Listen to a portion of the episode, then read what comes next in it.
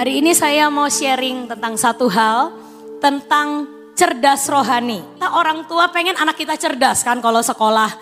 Kalau mau sekolah ditumpangin tangan, beri kecerdasan, kepintaran, daya tangkap, wah pokoknya komplit semua disebutin ya. Tapi jangan sampai anak kita aja yang cerdas di sekolah ya. Hari ini saya mau sharing tentang yang namanya cerdas rohani. Di dalam Alkitab ada orang-orang yang dari bangsa lain ya, yang sebenarnya dia tidak masuk hitungan tapi ternyata mereka itu dicangkokkan sampai diambil sama Tuhan, direkrut sama Tuhan untuk masuk dalam bangsa Israel dan juga menjadi bangsa pilihan Tuhan.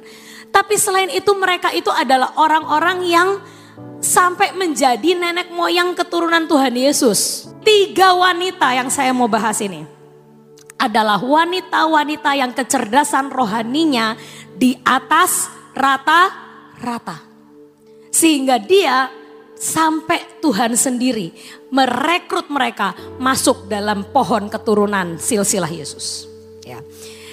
Wanita yang pertama saya mau bahas tentang Rahab. Ya. Saya bilang dia memiliki kecerdasan penjaga pintu gerbang. Ya. Kenapa Rahab ini disebut sebagai wanita yang memiliki kecerdasan? Kalau di Alkitab Dikatakan siapa Rahab? Rahab adalah wanita yang diomongnya negatif alias dia adalah seorang pelacur. Ya kan? Tapi setelah saya selidiki, saya itu kemarin ngobrol sama mama, saya lagi baca tentang Rahab. Saya bilang, Mah Rahab ini menurut saya bukan wanita bodoh dan sembarangan loh. Pertama, kenapa dia tahu persis apa yang harus dia lakukan saat ada mata-mata Israel datang. Kalau dia gak pinter, gak cerdas, gak nangkep, dia akan melaporkan dua orang ini. Betul gak saudara? Karena dia orang Yeriko kok. Dia adalah orang Yeriko, dia adalah penduduk Yeriko. Kenapa kok dia memilih untuk melindungi dua mata-mata ini? Dan dia membiarkan dua mata-mata ini akhirnya mengerti akan kondisi Yeriko dan akhirnya Yeriko direbut dan dia selamat. Kedua, kenapa dia memilih ya untuk menyelamatkan mata-mata itu? Itu pertanyaan pertama kenapa dia cerdas. Kedua, dia bisa meyakinkan seluruh keluarganya untuk berkumpul di rumahnya. Itu nggak gampang loh saudara. Kalau dia wanita yang nggak baik, kalau dia wanita yang bodoh, kalau dia wanita yang tidak bisa meyakinkan, mana mungkin satu keluarga besarnya bisa percaya sama dia. Dia akan ngomong kan, eh saya ada mata-mata bangsa Israel datang. Dan mereka adalah, dia meyakinkan sejarahnya bangsa Israel begini, begini, begini. Dia bangsa yang tidak pernah kalah loh. Sejak mereka keluar dari Mesir, mereka tidak pernah kalah. Semua yang dilewati mereka dan tidak mau tunduk sama mereka dihabisi. Kalau kamu tidak mau nurut sama saya sekarang pergi ke rumah saya, kamu semua tidak akan selamat. Wah, dia KKR di depan keluarganya. Dan dia memenangkan seluruh keluarganya. Mau masuk ke rumah dia dan akhirnya mereka semua selamat karena perjanjian tali kirmisi itu.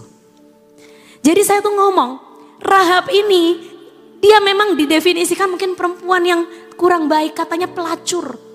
Tapi dia cerdas rohani. Dan setelah saya uh, baca-bacalah ya, sedikit searching tentang siapakah Rahab itu. Ternyata Rahab ini ya saudara, memang mungkin dia itu orangnya nakal. Istilahnya gini, dia itu ternyata adalah peng, pemilik hotel saudara. Nah cuman hotelnya mungkin bukan hotel bintang 5 tapi hotel ecek-ecek. Hotel yang orang suka dateng, terus dia mungkin punya, oh kamu habis perjalanan jauh, dikasih cewek ya kan? Nah itu hotel hotel kecil hotel losmen yang itulah. Nah itu dia tuh pemilik losmen tapi saudara jangan salah. Orang yang punya hotel itu adalah penjaga pintu gerbang alias dia dengar. Dan dia buka mata, buka telinga untuk semua apa yang sedang terjadi saat itu. Ya kan? Dia mungkin lagi duduk di lobi, lagi melayani tamu-tamu, tiba-tiba dia dengar ada orang ngomong. Kalian dengar nggak?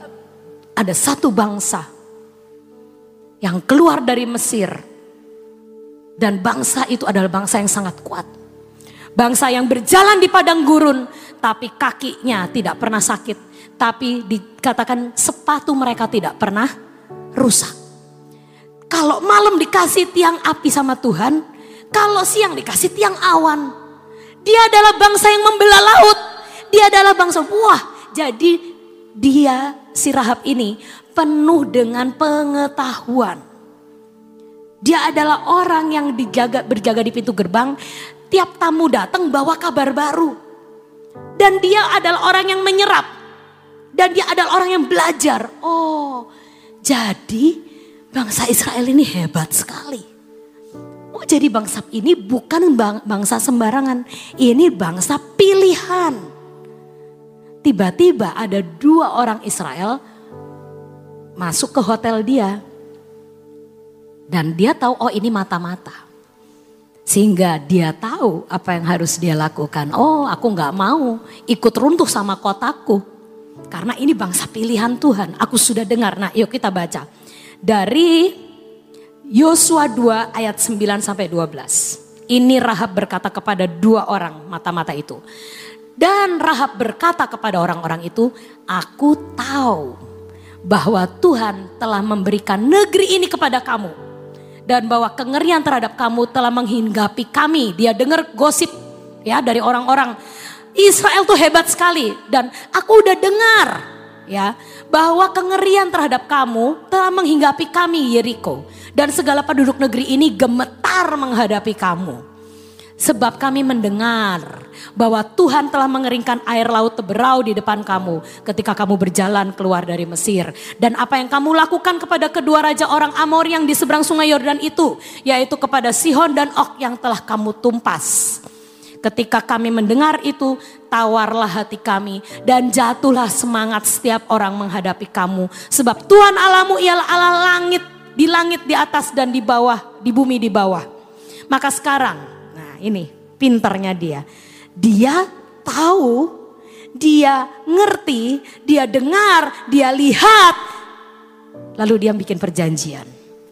Maka sekarang bersumpahlah kiranya demi Tuhan bahwa karena aku telah berlaku ramah terhadapmu, kamu juga akan berlaku ramah terhadap kaum keluargaku dan berikanlah kepadaku suatu tanda yang dapat dipercaya. Cerdas. Saudara, ini adalah kecerdasan yang perlu kita dapatkan di open doors ini. Amin. Kita dikasih season yang baru sama Tuhan. Tapi kita harus memiliki kecerdasan pintu gerbang. Mendengar, melihat, menyerap yang benar. Jangan hoax ya yang didengar ya. Rahab ini nggak percaya hoax ya. Dia percayanya sama apa? Dia dengar, oh bangsa Israel begini, oh bangsa Israel begini. Tamu di hotelnya mungkin ngomongin terus tentang Israel, menyerap menyerap oh ini, yang benar tuh yang ini, yang benar yang ini, yang benar. Akhirnya setelah dia mendengar begitu banyak, saat yang tepat dia akhirnya melakukan tindakan yang benar. Nah ini yang diperlukan yang disebut ruah hokemah saudara. Ya, hikmat itu apa sih sebenarnya? Hikmat itu adalah kemampuan menerapkan pengetahuan. Sekali lagi saya ulangi. Ruah hokemah itu lain sama roh pineah. Kalau pineah itu kepintaran untuk menangkap kairos. Oh ada kesempatan, set, ambil. Ya. Tapi kalau menurut saya si Rahab ini gabungan antara ruah hokemah dan ruah pineah. Kalau hikmat itu gini, kamu punya pengetahuan dan kamu tahu cara menerapkan pengetahuan kamu itu. Itu namanya ruah hokemah. Dan kita harus punya dua-duanya. Di saat ada hal yang harus ditimbang, kita menimbang dengan benar berdasarkan pengetahuan yang kita miliki. Ya, si Rahab ini punya pengetahuan nggak? Punya. Ya, dia punya, oh bangsa Israel itu bangsa pilihan. Tuhannya sendiri berjalan di depan mereka. Mereka ngalamin mujizat. Oh saya tahu raja-raja yang tidak tunduk sama mereka ditumpas habis. Dia tahu itu. Tapi dia juga punya hikmat. Yaitu apa? Cara nerapin pengetahuan dia itu gimana? Bikin perjanjian. Gitu, ngerti ya saudara kira-kira ya? Jadi kita di dalam open doors ini, kita itu harus bisa punya ruah hokemah, Untuk tahu, oh gue punya pengetahuan ini. Cara nerapin pengetahuan gue ini gimana? Rahab juga. Cara supaya gue selamat nih gimana? Nih saya tahu nih bangsa Israel ini akan mengalahkan Yeriko. Cara saya selamat gimana? Bikin perjanjian. Ya, begitu dia tahu dan dia punya ruapineah, nangkep Kairos. Begitu ada dua orang mata-mata itu datang, dia tahu ini Kairos. Ini kesempatan terakhir saya untuk selamat. Benar? Dan akhirnya dia ngomong, saya tahu. Langsung tembak sama dia, nggak pakai basa-basi. Saya tahu kamu mau ancurin Yeriko karena Yeriko tidak mau tunduk. Saya tahu bang Yeriko ini akan runtuh di hadapanmu. Saya kenal Allahmu dari kata orang. Tapi hari ini saya mau menjadi bagian dari kamu. Saya ingin jadi pemenang. Saya nggak mau jadi orang yang loose. Saya nggak mau jadi orang yang nyerah sama keadaan. Tapi hari ini aku bikin perjanjian. Ayo, kalau aku sudah tidak ngelaporin kamu, kamu berbuat baik sama aku. Saat kamu menyerang, selamatkan aku dan keluargaku. Dan dia akhirnya setelah mendapat perjanjian itu, dia nggak egois. Cerdas dia. Aku mau ngomong ke keluargaku. Dan meyakinkan seisi rumah, seisi keluarga besarnya. Ayo kumpul, kumpul, kumpul. Ini bentar lagi, Yeriko runtuh. Saya udah dapat perjanjian dan karena hal itulah seluruh keluarganya dan Rahab masuk dalam hitungan orang Israel. Menjadi orang pilihan Tuhan karena kecerdasan penjaga pintu gerbang. Amin. Hari ini ayo kita tangkap dalam nama Yesus. Kecerdasan penjaga pintu gerbang masuk dalam hidup kami. Supaya kami bisa menangkap yang ilahi. Kami bisa mendengar, melihat bukan hoax tapi kita bisa menangkap dan melihat yang benar ya, yang dari Tuhan. Kedua adalah root kecerdasan untuk memilih yang terbaik. Ya, kecerdasan ini pun dimiliki oleh Maria Mar Marianya Marta ya. Dianggap sama Yesus karena apa? Dia sudah memilih yang terbaik. Yuk kita baca dulu dari Rut 1 ayat 15. Berkatalah Naomi, telah pulang iparmu kepada bangsanya dan kepada para allahnya, pulanglah mengikuti iparmu itu. Tetapi kata Rut, janganlah desak aku meninggalkan engkau dan pulang dengan tidak mengikuti engkau. Sebab ke mana engkau pergi, ke situ jugalah aku pergi. Dan di mana engkau bermalam, di situ jugalah aku bermalam. Bangsamulah bangsaku dan Allah mula Allahku. Ini adalah perkataan Rut yang sangat terkenal. Ya, Allahmu Allahku, bangsamu bangsaku. Nah ini adalah Ruth memilih. Nah tapi saya pertanyaan saya adalah gini. Sebenarnya Ruth dan Orpa itu sama nggak sih?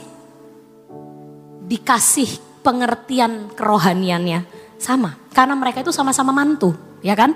Dan dikatakan sama Naomi sendiri ngomong, pulang, baliklah ke bangsamu dan kepada Allahmu yang lama.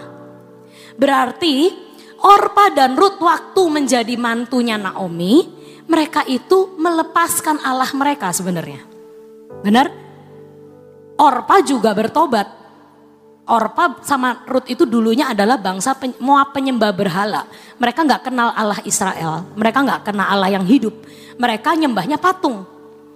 Tapi begitu mereka jadi mantunya Elimelech dan Naomi, mereka itu ngikut imannya. Elimelech dan Naomi, mereka ikut Allahnya Elimelech dan Naomi. Mereka berdua, Orpa dan Ruth sama-sama menyembah Allah Israel. Benar, karena kata Naomi kan gitu kan, pulang ke Allahnya, berarti dulunya Orpa ikut Allahnya Israel, Allah Naomi. Jadi sebenarnya Ruth sama Orpa itu kedudukannya sama persis. Ya, mereka bertobat karena ikut mertua mereka bertobat karena ikut agamanya suami. Ya. Tapi apa yang membedakan? Kenapa Orpa kembali kepada Allahnya, tapi Ruth tetap percaya walaupun suaminya meninggal, mertua laki meninggal, keadaan Naomi tidak baik-baik saja. Keadaan Naomi saat itu miskin, pailit, tidak ada yang diharapkan pulang tidak membawa harta dan mau pindah ke negeri yang baru buat Ruth dan dia nggak tahu apa masa depannya. Tapi kenapa yang namanya Ruth ini dia tetap memilih untuk tinggal bersama Naomi. Tetap dia ngomong, saya mau jadi bangsa Israel. Saya mau menyembah hanya Allah Israel. Saya nggak mau balik ke Allahku yang lama. Karena pengenalan Ruth akan Allah Israel itu dalam dan berakar kuat. Jadi kita itu harus punya ini kualitas yang seperti Ruth. Kenapa Tuhan sampai mengambil Ruth dan Tuhan jatuh cinta dengan Ruth dan berkata ini orang walaupun ag agama lain orang Moab tapi dia sangat layak untuk tak jadikan garis keturunan Yesus karena sangat cerdas, sangat pandai memilih memilih yang benar. Padahal Ruth itu kecuali ya Naomi itu janda kaya saudara. Misalnya dia mikir, oh ya udah Naomi kaya, ya udahlah pulang ke Israel memulai hidup baru, mulai dari nol tapi paling enggak saya punya masa depan di Israel. Naomi ini enggak punya apa pun untuk ditawarkan. Kasat mata, kasat mata, hidup mereka akan sangat buruk di Israel. Tapi Ruth berkata, aku setelah aku mengenal Allah Israel, setelah aku mengenal, diceritain sama Naomi mungkin sejarah bangsa Israel, diceritain sama Naomi Allah Yahweh itu lain sama Allah-Allah kamu. Allah kita nih hidup, dia akan cerita mungkin kejadiannya, mujizat yang dialami bangsa Israel. Dia akan cerita waktu bangsa Israel belum keluar dari Mesir. Wah diceritain sejarahnya. Dan Ruth menangkap, oh iya yang benar itu ini, Allahku tuh mati. Allahku itu berhala, gak bisa ngapa-ngapain. Lah Allahnya Israel, nyata perbuatannya. Masa engkau suruh aku balik ke Allah-Allahku yang lama? Maka Naomi menyerah. Setelah Ruth berkata, jangan paksa aku balik ke Allahku yang dulu. Jangan paksa aku balik ke bangsaku yang dulu. Karena apa? Karena aku tahu bangsamu lebih baik, Allahmu lebih baik. Aku pilih bangsamu, aku pilih Allahmu, jangan paksa aku balik. Kata Ruth gitu. Setelah Ruth ngomong oke. Okay. Naomi berkata, tapi aku gak punya apa-apa loh ya. Tapi Ruth berkata, aku tetap memilih Allah Israel. Dan saudara tahu kan endingnya happy ending kan? Akhirnya dia menjadi Cinderella. Weh, kaya dalam sehari. Menjadi orang dari janda gak punya apa-apa di negeri asing sampai diangkat Tuhan kandungannya dibuka dan dia menurunkan garis keturunan sampai ke Yesus Kristus. Cerdas memilih yang terbaik ya. Jadi jangan sampai karena pandangan mata kita, oh kayaknya Orpa berkata, kayaknya balik ke orang tuaku akan lebih baik. Kayaknya balik ke bangsaku akan lebih baik. Hidupku akan lebih terjamin. Itu percaya sama pandangan mata. Itu seperti siapa itu? Lot saat Lot dikasih tahu sama Abraham, ayo pilih. Lot melihat, oh Sodom Gomora seperti taman Tuhan. Seperti. Seperti itu bukan ya saudara. Kalau seperti emas itu berarti bukan emas. Ya. Seperti taman Tuhan, tapi itu bukan taman Tuhan. Karena itu Lot akhirnya salah memilih. Karena apa? Dianggapnya yaitu yang kelihatan kasat matanya kayak gimana, kenyataannya gimana. Tapi Ruth memilih lebih daripada sekedar pandangan mata jasmani. Dia memiliki mata rohani yang sangat jeli. Nah kita saat ini mau terima ya. Kecerdasan untuk memilih yang terbaik turun dalam hidup kita. Dalam semua aspek hidup kita. Dalam pekerjaan, dalam pelayanan, di dalam rumah tangga, apa pun. Yang pilihan-pilihan di dalam hidup kita Mari kita berkata, Tuhan ajari aku bisa memilih yang terbaik. Bukan menurut pandangan manusia, tapi menurut pendapat Tuhan. Ya. Yang ketiga adalah tamar. Tamar ini adalah memiliki kecerdasan mengingini yang ilahi dan mengejar destininya. Ya. Saudara tahu Tamar mungkin gak banyak dari saudara yang tahu cerita Tamar. Saya ceritain sedikit ya. Tamar ini adalah menantunya Yehuda. Yehuda punya anak yang pertama namanya Er. Dan waktu itu kita tahu bahwa keturunan Yakub itu adalah apa ya istilah mungkin kalau zaman sekarang tuh selebriti tanah air ya. Karena e, 12 anak Yakub ini benar-benar kuat, hebat. Orang yang wah kalau misalnya istilahnya saya dijadiin mantunya, waduh seneng banget. Jadi Tamar ini waktu diambil sama Yehuda menjadi mantu anak pertamanya. Itu Tamar sangat senang, waduh bangga. Masuk ke keluarga terkenal di Israel. Ya emang emang itu suatu klan, suatu keluarga yang sangat favorit. Ya siapa yang nggak mau jadi mantunya Yakub? Eh nggak jadi cucu mantunya Yakub. Semua juga mau jadi cucu mantunya Yakub, ya kan? Yehuda waktu itu mengambil Tamar untuk dikasihin ke anaknya yang bernama Er. Tapi Er mati. Er mati meninggal karena dia melakukan yang jahat di mata Tuhan. Ya, jadi dihukum sama Tuhan mati. Akhirnya si uh, Tamar ini, wow ini janda, kasihin ke adiknya. Karena apa? Karena dia harus menurunkan keturunan. Yehuda kalau nggak punya anak lagi, nggak punya cucu lagi, abis, ya kan? Jadi Tamar nih tahu destininya dia apa? Saya harus memberikan keturunan kepada Yehuda supaya nama Yehuda tidak musnah dari bumi ini. Itu destiny dia dan dia tahu. Saya nikah, saya harus punya anak, saya harus melahirkan keturunan dari Yehuda supaya nama Yehuda tidak habis. Itu destiny dia dan dia nangkep. Dikasihin ke adiknya yang kedua, dia mau. Gak apa-apa, pokoknya yang penting akhirnya saya nanti melahirkan anak laki supaya dapat Yehuda. Dapat meneruskan keturunan Yehuda. Ya. Tapi ternyata adiknya ini nakal. Ya, namanya Onan. Ya, dia ngomong, "Ah, kalau misalnya saya punya anak sama Tamar, berarti itu anaknya koko saya dong, enak aja." Gak mau ah, gitu. Akhirnya dia melakukan yang disebut onani itu, ya kan? Dan akhirnya dia dihukum sama Tuhan. Tuhan sebel, kamu ya jahat, tidak mau meneruskan garis keturunan. Onan akhirnya dibunuh sama Tuhan, ya, bukan sama. Nah, tapi Yehuda ini jadi negatif thinking ini nih kayaknya gara-gara mantu saya ini loh terkutuk apa gimana ya. Kok dua anak laki saya mati gara-gara nikah sama dia. Jadi akhirnya dia itu dikeluarkan dari rumah itu.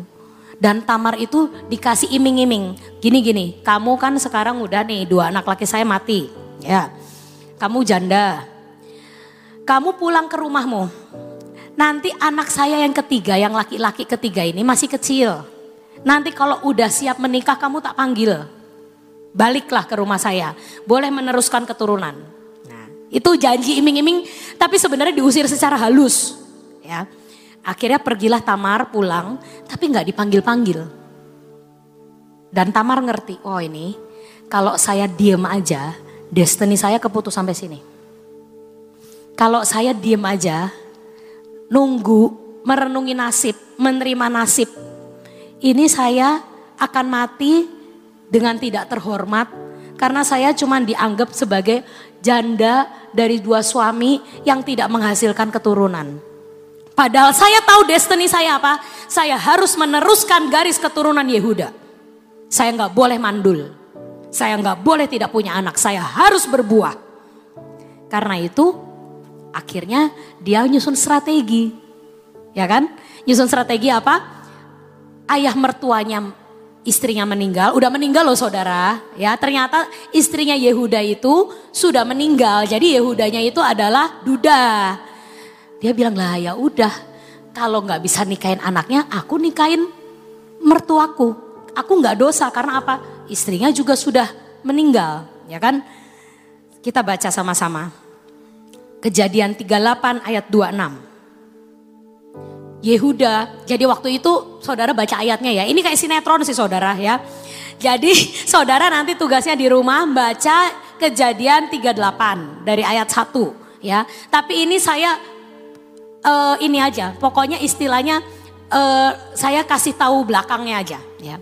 Yehuda memeriksa barang-barang itu sebagai bukti bahwa ternyata yang tidur dengan Yehuda adalah mantunya sendiri ya. Lalu Yehuda berkata, bukan aku, tapi perempuan itu yang benar. Karena memang aku tidak akan memberikan dia kepada Sheila anakku. Dan ia akhirnya tidak bersetubuh lagi dengan perempuan itu sampai perempuan itu melahirkan ya.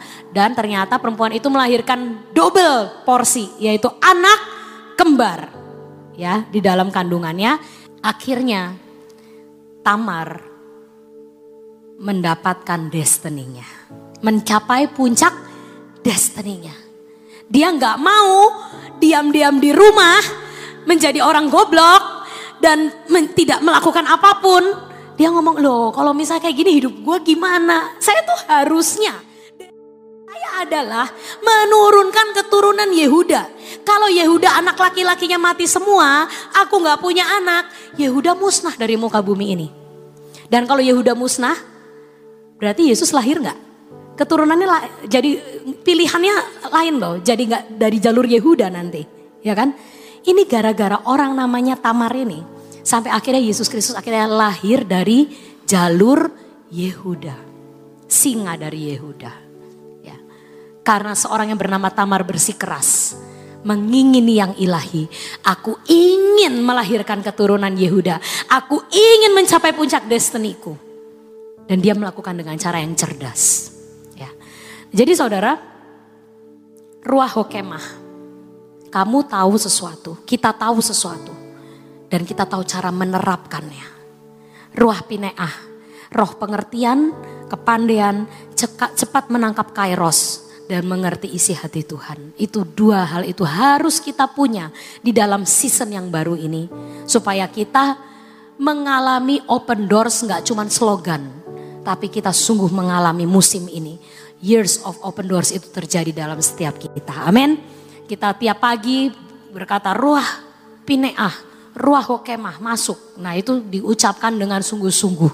Supaya apa? Kita bisa meraktekin Ya, kita akan menjadi seperti wanita-wanita cerdas ini, Rahab, Ruth, Tamar, yang harusnya dia nggak masuk hitungan, tapi akhirnya diperhitungkan Tuhan. Akhirnya nggak nggak cuma diperhitungkan, tapi nama mereka disebut sama Tuhan sendiri di dalam silsilah Yesus Kristus. Karena Tuhan salut sama kecerdasan rohani mereka. Kita mau menangkap yang ilahi, kita mau memilih yang terbaik, kita mau menjadi penjaga pintu gerbang yang membuka mata, pikiran, dan telinga kita untuk yang dari Tuhan. Amin.